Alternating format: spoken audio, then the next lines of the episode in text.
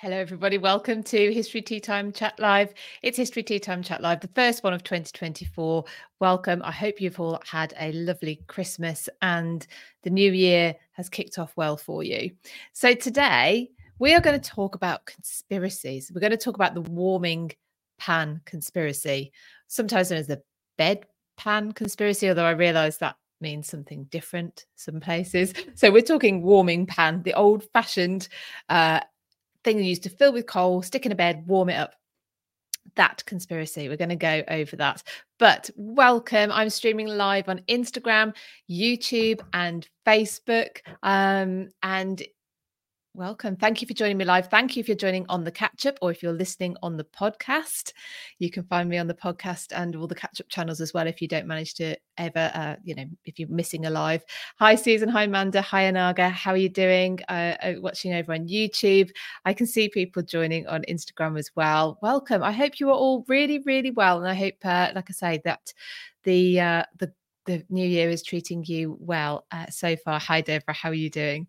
So, you can support me if you like on Instagram with badges, on Facebook with stars, YouTube with super chats. But of course, the way I would love for you to support me is via Patreon, like AJ, Barb, Mimi, Jude, Julie, Rennie, and Ralamandil. Not a real name, I think, but are um, they are they all joined Patreon over the Christmas break. Very excited to to meet them and then be in my Patreon. If uh, if you're in there, remember we have book club this Sunday. We're talking about Tracy Borman's book Anne Boleyn and Elizabeth I. If you want to be part of book club, then you can absolutely join um, over on uh, Patreon. I should put this up, um, scrolling along the bottom of the screen on YouTube so you can all see. Um, uh, you can join me on Patreon at patreon.com forward slash British history. Uh, for everyone, whether you're a patron or not, next week, so it'll be out a few weeks after, I am interviewing Eleri Lynn, who wrote, well, she's written a number of brilliant books on uh, fashion history. Um, and I'm speaking to her specifically about fashion at the Tudor court. So I'm interviewing her next week, and some of the, my patrons have very kindly given me extra questions to ask her, which is always a, a bit of a bonus, a, a, bit of a benefit, should I say, of being a patron. Um, so I will be speaking to Eleri next week, and I will let you know next week when that is uh, coming out. So uh, that will be something to look forward to. If you haven't already seen and you think you might be interested, have a look at Sex and the Tudors. That's the latest interview that's out on my. Um, oh, I don't think it's on the podcast. I need to upload it to the podcast. Uh, but that is on definitely on YouTube. So youtube.com forward slash British history if you're not uh, following me there already. And that's so Tudors, well, Sex in Tudor England. And that's with Leslie Smith. Very, very interesting chat all about women's health and and and and uh, and reproduction. Reproduction. Uh, so, hello, Beverly, Melissa, and Argo again. Oh, your mum didn't know who Anne Boleyn Elizabeth Elizabeth first was. Wow. Oh, she didn't know that it was Elizabeth first mum. Right. Uh, Linda, hi, how are you doing? And MJ, no one's got good weather by this look of it. Everyone's either cold or in the rain. I don't mind if it gets cold in the winter. This is okay, but not the rain, not the rain. That's because I don't like insects. And when we get to next summer, there'll be lots of midges and bitey things, and they love me. So let's get on with this. So, any of you have have any of you heard of the warming pan conspiracy? You might you might have heard of it when I get going on it and tell you more about it. So, this is a conspiracy. I think I titled this uh, stream on um, on YouTube and Facebook, "The Birth Which Led to a Revolution." Now, we'll go into it a little bit about whether it did actually kick off a, uh, a revolution or not. But we're in 1688.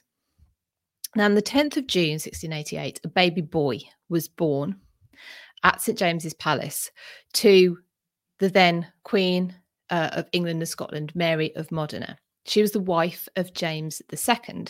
So, to avoid confusion, this is James II of England and Ireland, who was James VII of Scotland. Has that cleared anything up? Probably not. But when I'm speaking about King James, this is the guy we're talking about.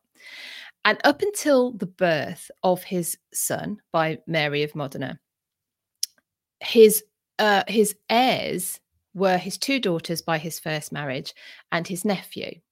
So Mary and Anne were his daughters, and they were his daughters via his first marriage to a lady called Anne Hyde. She'd died in 1671. He'd remarried Mary of Modena, um, and we'll get on to, to what happened with their marriage. But his heirs, up till the 10th of June, 1688, when this baby boy is born, his heirs are his daughters, Mary and Anne, and his nephew, William of Orange. Now, uh, his eldest daughter, Mary, had married William of Orange in 1677 at St. James's Palace as well. There's a lot that goes on at St. James's Palace at this point. The couple lived in William's homeland, the Never- Netherlands, uh, of which he so he'd ruled there. He's actually William III of Orange, and he had ruled there um, from birth, or uh, obviously had the, the title of the position of, because his father had died of smallpox just over a week before he was born. And when he married Mary, she was Princess Mary. She was seven. Sorry, excuse me. She was fifteen. He was thirty-seven. Um, and she conceived quickly, but she miscarried. Then she became ill the following year, and she's not known to have conceived again. Mary's younger sister is Anne, Princess Anne. She would become Queen Anne in the end, although that's not uh, something we're covering today. She married George, Prince of Denmark, um, in 1683, again at St. James's. So, and by the time that her younger half brother was born, she'd actually lost six children, four to miscarriages or stillbirths, and um, she lost two daughters to the smallpox and that smallpox actually also really affected her husband George. He he had health difficulties for the rest of his life um, as a result of catching smallpox. Um, so, um, and Anne had actually already had smallpox, so this is why she got away with that. Um, she, she didn't get ill in that bout of it. So, the birth of this new baby boy, legitimate baby boy, to their father, the reigning King James II, um, really that should have been a relief for the succession because Mary had married but didn't wasn't conceiving and Anne was married but was her children she, you know again she was losing children. There isn't actually at this point um, uh, anyone further than that through the, through his daughters. Um, so just to step back a little bit You've got James, who had become king at the death of his brother, Charles II.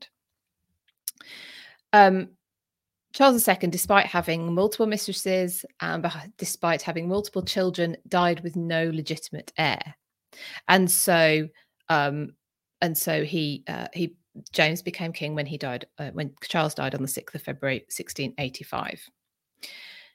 Remembering, of course, their father Charles I had been executed. And if you want to know how, uh, I did a video actually about how uh, Charles I came to be executed in terms of the charges laid against him, which were those of treason. I've got a whole video on that. The interesting part of that is the loops uh, that had to be jumped through, created, and then jumped through in order to try a king for treason when treason is the act that actually is designed to protect the king but anyway so that that's a separate video. If you want to watch that i will pop the link uh, to that into the uh, into the show notes when i remember. So the um the, the they brought back obviously charles as charles ii in 1660 the landscape the landscape had become very um uh, uh anglican protestant you know the, the, the, that that was the state religion but Charles and his brother James had been exiled in France, which is a Catholic country. Their mother, Henrietta Maria, is Catholic. Um, now, Charles II trod the line. Um, he uh, he clearly had Catholic persuasions, and he converted to Catholicism on his deathbed. His brother, however, um, James, he had it was it was well known that he was absolutely definitely a Catholic. He hadn't taken Anglican community communion, excuse me, for 13 years by the time that he became uh, king. And the second Sunday after he became king, he heard mass at St James's Palace. So where Charles had been happy to uh, ignore maybe his uh, his principles to maintain favor and uh, not rock not rock the boat. Bearing in mind, of course, he is he is managing a post Reformation um, situation here. Uh, so he, he so Charles had been almost more pragmatic with that. Um, James, however, like I say, he heard mass within t- uh, well the second Sunday after he'd become king, Catholic mass, and by May of the same year, so only a few months after he'd become king, he had commissioned Sir Christopher Wren to rebuild the Queen's lodgings at Whitehall Palace and create uh, construct a Roman Catholic church there. A Catholic in the position of head of the Anglican Church, which is what the monarch was, um, uh, obviously brings about ideological conflicts. But in addition to that, more practical terms, it affects court ceremony, which is uh, intertwined and linked with church ceremony. Um, so, so that causes many problems or and concerns add to that, you've got James's daughters, Anne and Mary. Well, Mary's out of the country by now. She's obviously married to William and they're in the Netherlands. Anne has stayed, and Anne is um, Anne and Mary were both Protestant, brought up as Protestants by the on the orders of their uncle, who had been the king at the time of their childhood, Charles. So they're, they're Mary and Anne are brought up as Protestants. So that's why you have the daughters of James II as Protestants, and um, uh, and yet their father James is is is a Catholic, an open open Catholic when it's not accepted or acceptable as as far as the establishment are concerned. Um, and Anne is at Whitehall. She's actually living in uh, apartments created from the cockpit that Henry VIII uh, had built at Whitehall. So you've got these two competing, contradictory forms of worship still going on. James can't whole scale move everything back to Catholicism because too much of his court, including that uh, of his daughter, are uh, a Protestant and still um, and a practicing Protestants and are definitely not going to change their mind. So you've got unease and unrest growing um, in, in in the establishment, like I say, and beyond. Um, and Anne would remain Protestant. She was very disapproving of her father and her stepmother's Catholicism. Um, so, but so let's go on. James's queen, so his second wife, Mary of Modena, Modena. Um, when they married in 1673, she was only 15. He was 40. They do seem to have got on very well, actually, as does um, Mary II and William III, even with their almost identical age gap. But by the time James II becomes king, they have lost 10 children. They have no surviving children, so should I say, and they had lost 10. Um, the eldest child uh, to survive, well, th- th- reached the age of four, um, a girl named Isabel. So they looked like they were having the same reproductive challenges that James's daughters were having, that Mary and Anne were having. Um, and so, for all the issues that um, that James's Catholicism was bringing, um, worst case scenario was we've just got to wait for James at the end of James's life. Then then we can get back uh, control um, proper uh, in, in terms of Protestant, uh, in terms of following the Protestant religion, because his daughters, Mary, his uh, um, uh, Mary and Anne are Protestant.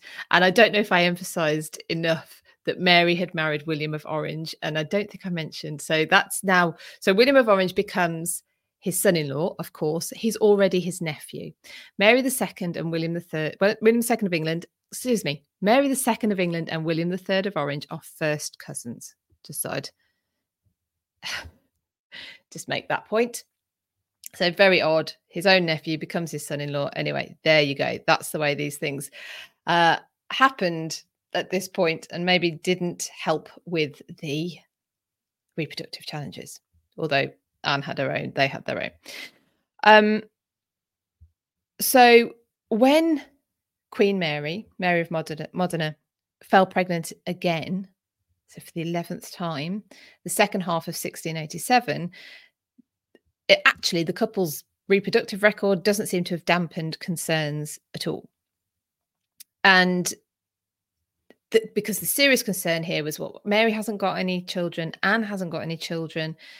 Um, if this pregnancy produces a boy and he survives, then the the Catholic succession we're going to have a continued Catholic succession because clearly James, now he's king, is going to bring up any new children that he has uh, as Catholics. So, um, so you ha- so the succession, it, in one way would have been secured, but it would have been a Catholic one. Um, and it would of course supplanted that a boy would supplant uh, James's daughters and his nephew, stroke son-in-law, uh, in the in the succession. So the scrutiny around the royal birth was intense. There was unfounded and spurious rumours from from the moment that the pregnancy, uh, supposedly from the moment the pregnancy was announced, uh, that actually it was a fake pregnancy. The Queen isn't isn't actually you know pregnant at all she's faking it and they're going to smuggle in another baby so like i say the scrutiny around this particular royal birth was intense and the queen not that this was unusual but still i imagine not comfortable was obliged to have witnesses at the birth um and of course so 10th of june 1688 a baby boy was born and he was healthy. It was full term. Um, so his birth from the from Parliament and the Protestant faction of of of, uh, of, of court, but also far beyond, um, was dismay.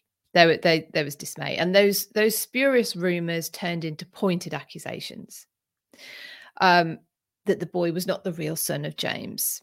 That um, you know the boy had been smuggled in swapped maybe for a stillborn or just but you know because you can start to tell how made up it is when um the lies themselves or the the, the accusations themselves don't marry up. You know it was she pregnant at all? Was it a stillbirth? You know etc etc they don't marry up. But the king was obliged to set up an inquiry to investigate the legitimacy of his own baby boy. Um, i'm pretty sure he was under no question at all that this baby boy was his, but he set up this inquiry for it nevertheless. Um, and during this, there's numerous eyewitness testimonies. Like I say, she ha- uh, Mary of Modena was um, uh, obliged to have witnesses at the birth, which uh, originally they wanted it was going to happen at Whitehall, but she changed that to St James's Palace. I know someone's asked me about St James's Palace, so yeah, maybe I'll do a a, particular video on on St James's.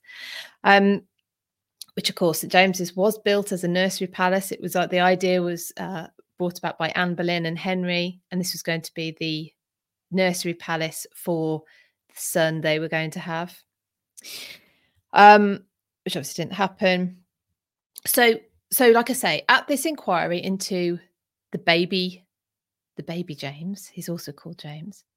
Uh, there are numerous eyewitness testimonies given, and there's a small, insignificant detail shared by one of the midwives, and it's seized upon to try and prove, or at least cast enough doubt, that this boy was a changeling, literally being changed over.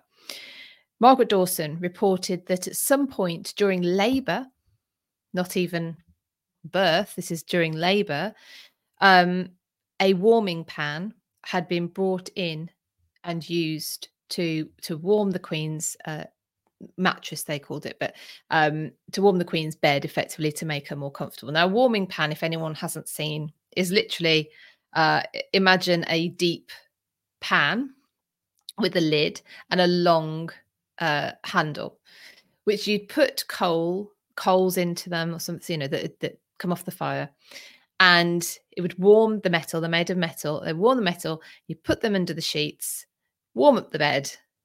Yeah, it's not like a hot water bottle. You wouldn't you don't cuddle it that would be bad um, but you you know you've bought it, that's how you would warm up the bed um and so the warming pan conspiracy was born because this warming pan had been brought into the room when oh thank you jean uh, jeannie thank you jean jean ah was sorry half reading it um so this warming pan had been brought into the room while she's laboring and um and clearly, then there must have been a baby in there.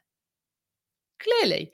And if you go along the stillborn idea that she'd she'd given birth, but it was uh, unfortunately the baby had died, well, then that would be how you'd smuggle the uh, the baby out, or maybe it was a girl, and then that she also would have to be smuggled out. But the baby had come in in the warming pan, clearly, clearly.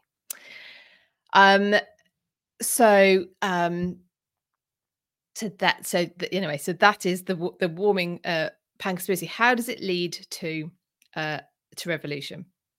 There's plenty of plenty of people at court who wanted to speed up the accession of James's nephew, William of Orange.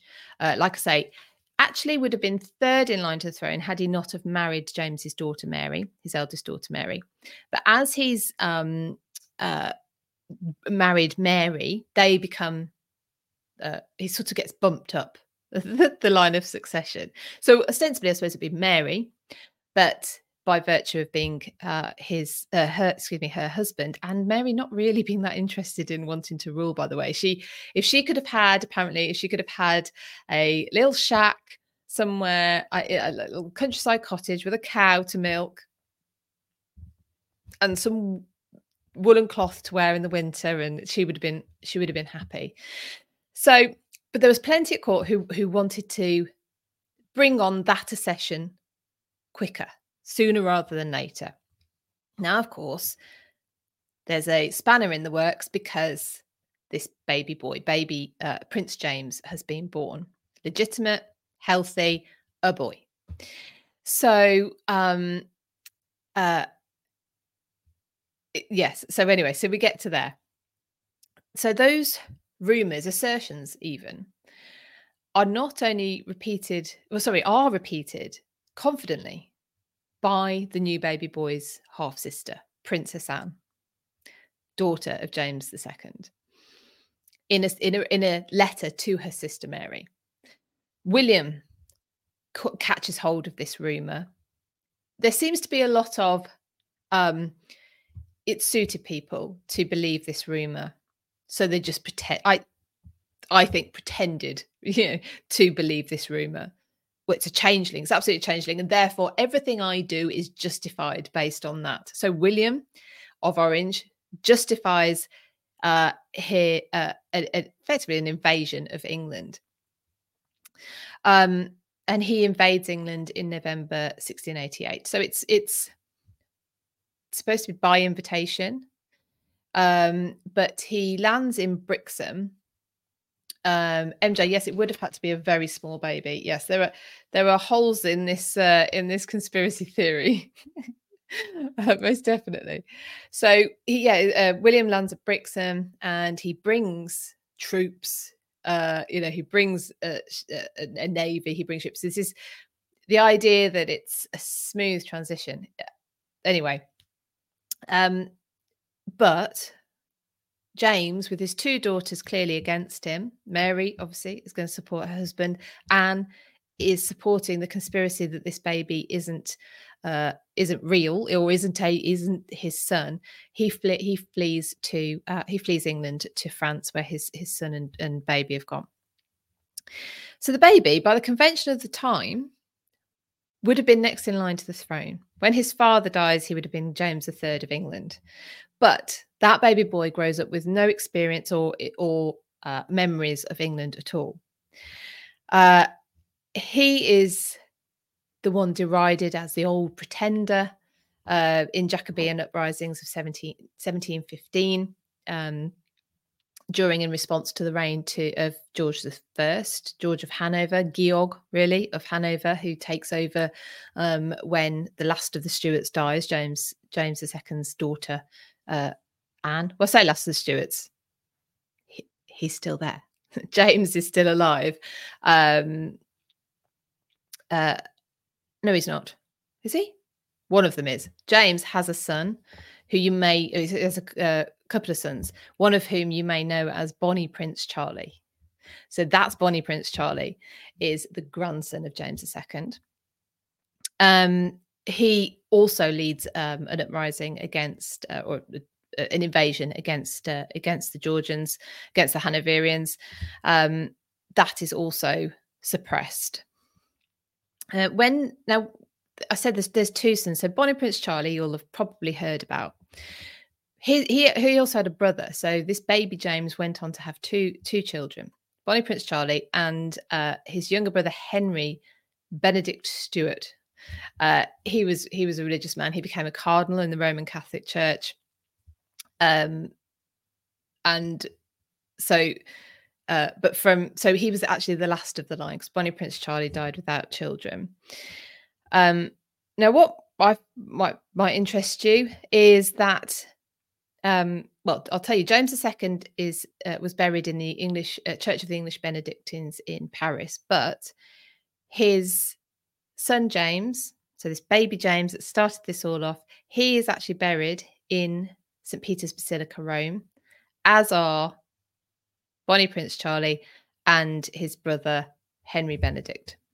So that line actually lived out on the continent till 1807 um, with the final the the death of Henry Benedict Stuart, the cardinal, who obviously wouldn't have had children.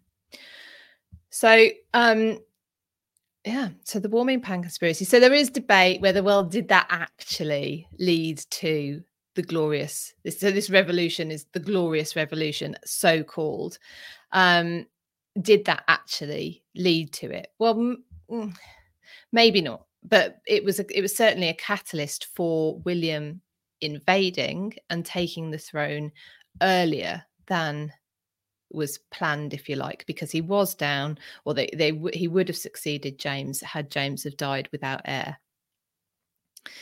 So um, I hope you enjoyed that. I was looking forward to. I I I like. Oh, well, like that story. It's a bit of an odd story. I feel very sorry for Mary of Modena. I think she was maligned a lot. Um, and, um, but I'm very glad for her that she had a, a surviving uh, child in the end. And I think they had another uh, daughter as well after that on the continent. But yeah, they all died out over on the continent and have got, well, three of them have got a very, very grand uh, final resting place. Um, thank you so much to everyone. Um, they bought super stickers, and yeah, I like this. Would have been yes, would have been a very very small baby, and the outrage at hey, how dare someone be comfortable during labour? Indeed, isn't it? Isn't it just well? It was clearly like it, it through all the testimonies that were given, and that was the bit. It was it was just opportunistic um, to pick out that bit and go, oh well, clearly clearly a baby has got smuggled in here because there was a there was a receptacle for it. I mean, as MJ says, it would have to have been a very small baby. Um, I don't know if it was very effective at warming up the bed. Joking, of course. But yeah, I'll, I'll maybe look into doing a um, a video uh, on St James's. Perhaps I will do that as a Patreon video. Um, Linda says, I believe I read just yesterday that St James is, is being open more regularly for tourists. Is that true? I don't know. I haven't uh, I haven't seen it, but that doesn't necessarily mean that it's not been said. Um, but that would be great. It was fascinating seeing the inside of St James's Palace, of course, at the accession of um, King Charles III, to actually see inside and see the accession council happening there. That was that was incredible, wasn't it? Um, uh, Melissa, yes. How could the first cousins marry? Yeah, dispensation. Um, well, no, there's no need for a dispensation from the Pope because they weren't Catholic. Um, but I don't know how that came about, other than it was it was a match that everyone seemed happy with for some reason. Um, but I yes, I mean uh, what we I mean I, I, was about to say what we know about reproductive health and the gene pool, but I think they had an idea of that as well. Um, yeah, Amanda says probably would have warmed it nicely. All right, how long would this baby have had to wait in the in the pan as well, being really quiet while she's still giving birth to or pretending to give birth to or giving birth to the stillborn baby? I I mean, clearly it doesn't add up. But the vigor with which Princess Anne um believes or pretends to or does believe this story is quite staggering. There is a great biography of Queen Anne by Anne Somerset. Um, if you're on Facebook or YouTube, and in the show notes, I've put details of that book. And I was uh, maybe shock's not the right word. I was taken aback by how adamant uh, Anne or how committed to pretending or like i say or actually believing this clearly made up conspiracy theory. Um for the sake of religion was quite staggering. For her her her religion most certainly came above her um her family ties and uh, well, father i mean this is her father and her father was supposedly heartbroken uh, that his daughters had um, uh, you know had um, uh, gone against gone against him. Um, so yeah, I have uh, a few videos on on things related to this. So I, if, I remember, I will pop that. Uh, I'll pop. Oh, I will. I'll pop those links in the in the show notes. So um, you can uh, find me live again tonight. So I'll tell you about this. Some of you are History After Dark uh, hadders. You are history hadders. If you're not, then please do come and join us tonight. We're history underscore after hun- underscore dark, excuse me, on YouTube. Uh, we are on Facebook, uh, excuse me, we are on Instagram, history dot after dot dark, but we are uh, just go there to find links to to our shows this year. So last year, 2023 was the year of the deceased Git, and we went through 26 candidates for Git of the year and we went through why there were gits or why maybe they weren't. And some turned out not to be as gittish as we thought. And they all got a score. And we had a deceased git league table. 2024 is the year of the history hero. They will get the same treatment. Why are they considered heroes? And then let's actually have a look and see uh, whether they are heroes or not. And tonight we are beginning with the one who not only survived but thrived, Anne of Cleves, Henry VIII's fourth wife, the one who you'd like at the negotiation table if you're going through a divorce, apparently. So we're going to be um, we're going to be looking at Anne of Cleves tonight. So if you want to join us for that, like I say, eight. Well, I didn't know if I did tell you the time.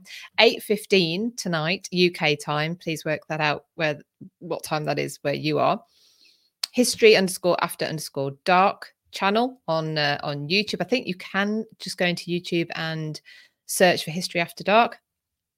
And uh, that is already scheduled, so you can click there for a notification when we go live. And I'll be there with Dr. Cat and with Catherine. So this is our first that first one of 2024 as well. Um, so Melanie says, I've never heard this story before. As an American, I need to learn more about 18th and 17th century monarchs. Uh, well, so I can maybe help you out there a little bit. So we have, uh, is it biannual when something happens twice in a year? Twice a year, we create online history festivals. Uh, and we have done three so far. We've done the Stuarts, we've done the Georgians, Obviously, the Stuarts come under what we're talking about today. Um, not that this particular story was in there, but uh, then we've done the Georgians, which overlaps with the Stuarts, And then we have done the Tudors, and we are about to do a Stuart's Return as well at the end of March. But if you missed those online history festivals and you would like to uh, see the talks, you can still do that.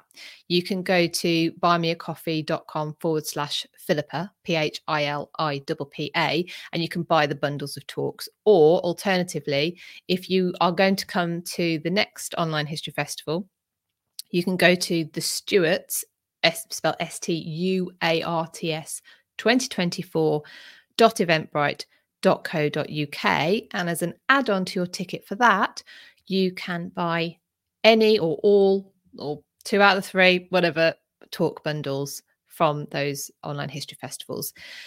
And we've had amazing speakers talk on them. Um, uh, uh, sorry, I was just the video I did on Anne and Henry's divorce. Oh, thank you. So I did one about the love letters as well. Was that is that that one? Um, uh, so yeah, and now I've got the Stuarts has had two sections because of the interregnum. See what you did there. Nice, nice. So we have Dr. Alice Hunt talking about the interregnum on the one coming up.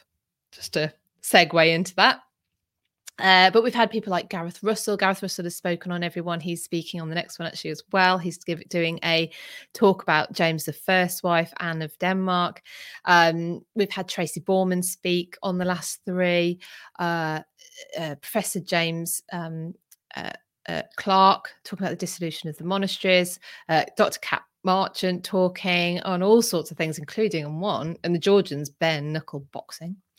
and um, Oh, SJ. So, SJ, the real cause of the divorce. Sorry, I know where you are now. Yes. So, Anne of Cleves and Henry VIII's um, divorce. My interview with um, with Heather Darsie. Yes. Sorry, I'm with you now. So, yes, Anne of Cleves. Sorry, back to Anne of Cleves. Jumping about here a little bit, but um, if you're interested, I, I will warn you. Heather has parrots and they are jealous when she talks on the on the phone or on on uh, we were on zoom.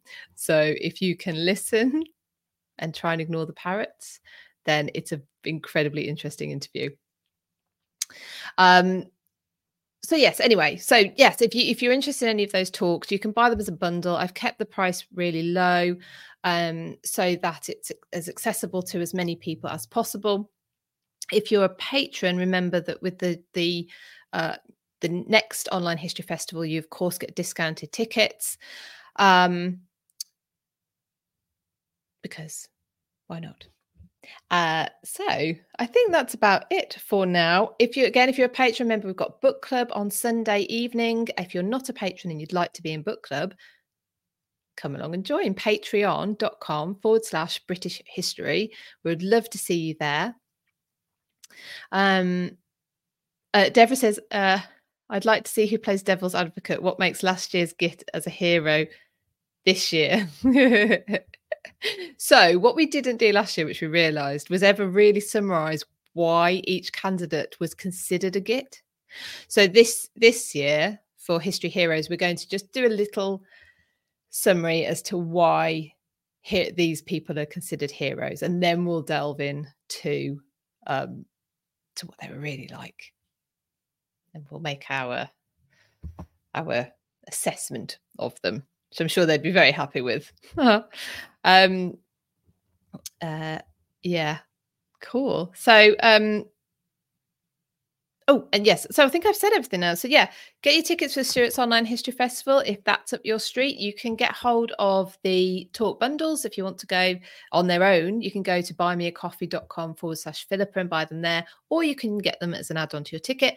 Join me for HAD tonight. We're talking about Anne of Cleves, uh, along with Dr. Cat, obviously, and Catherine Ibbotson. Um, if you want book club, that's in Patreon as well, and I'll see you Sunday night. And uh, if you're interested in a bit of Sex in Tudor England, then check that out on uh, YouTube, and I will get that uploaded to the podcast as well. So Thank you, everybody. Thank you for joining me back on my first live of 2024. I hope to see you tonight, or if not, I will see you next week where we're going to be talking about the coronation of Elizabeth I. Okay. All right, then, everybody. I'll see you really soon. Bye. Bye, everyone.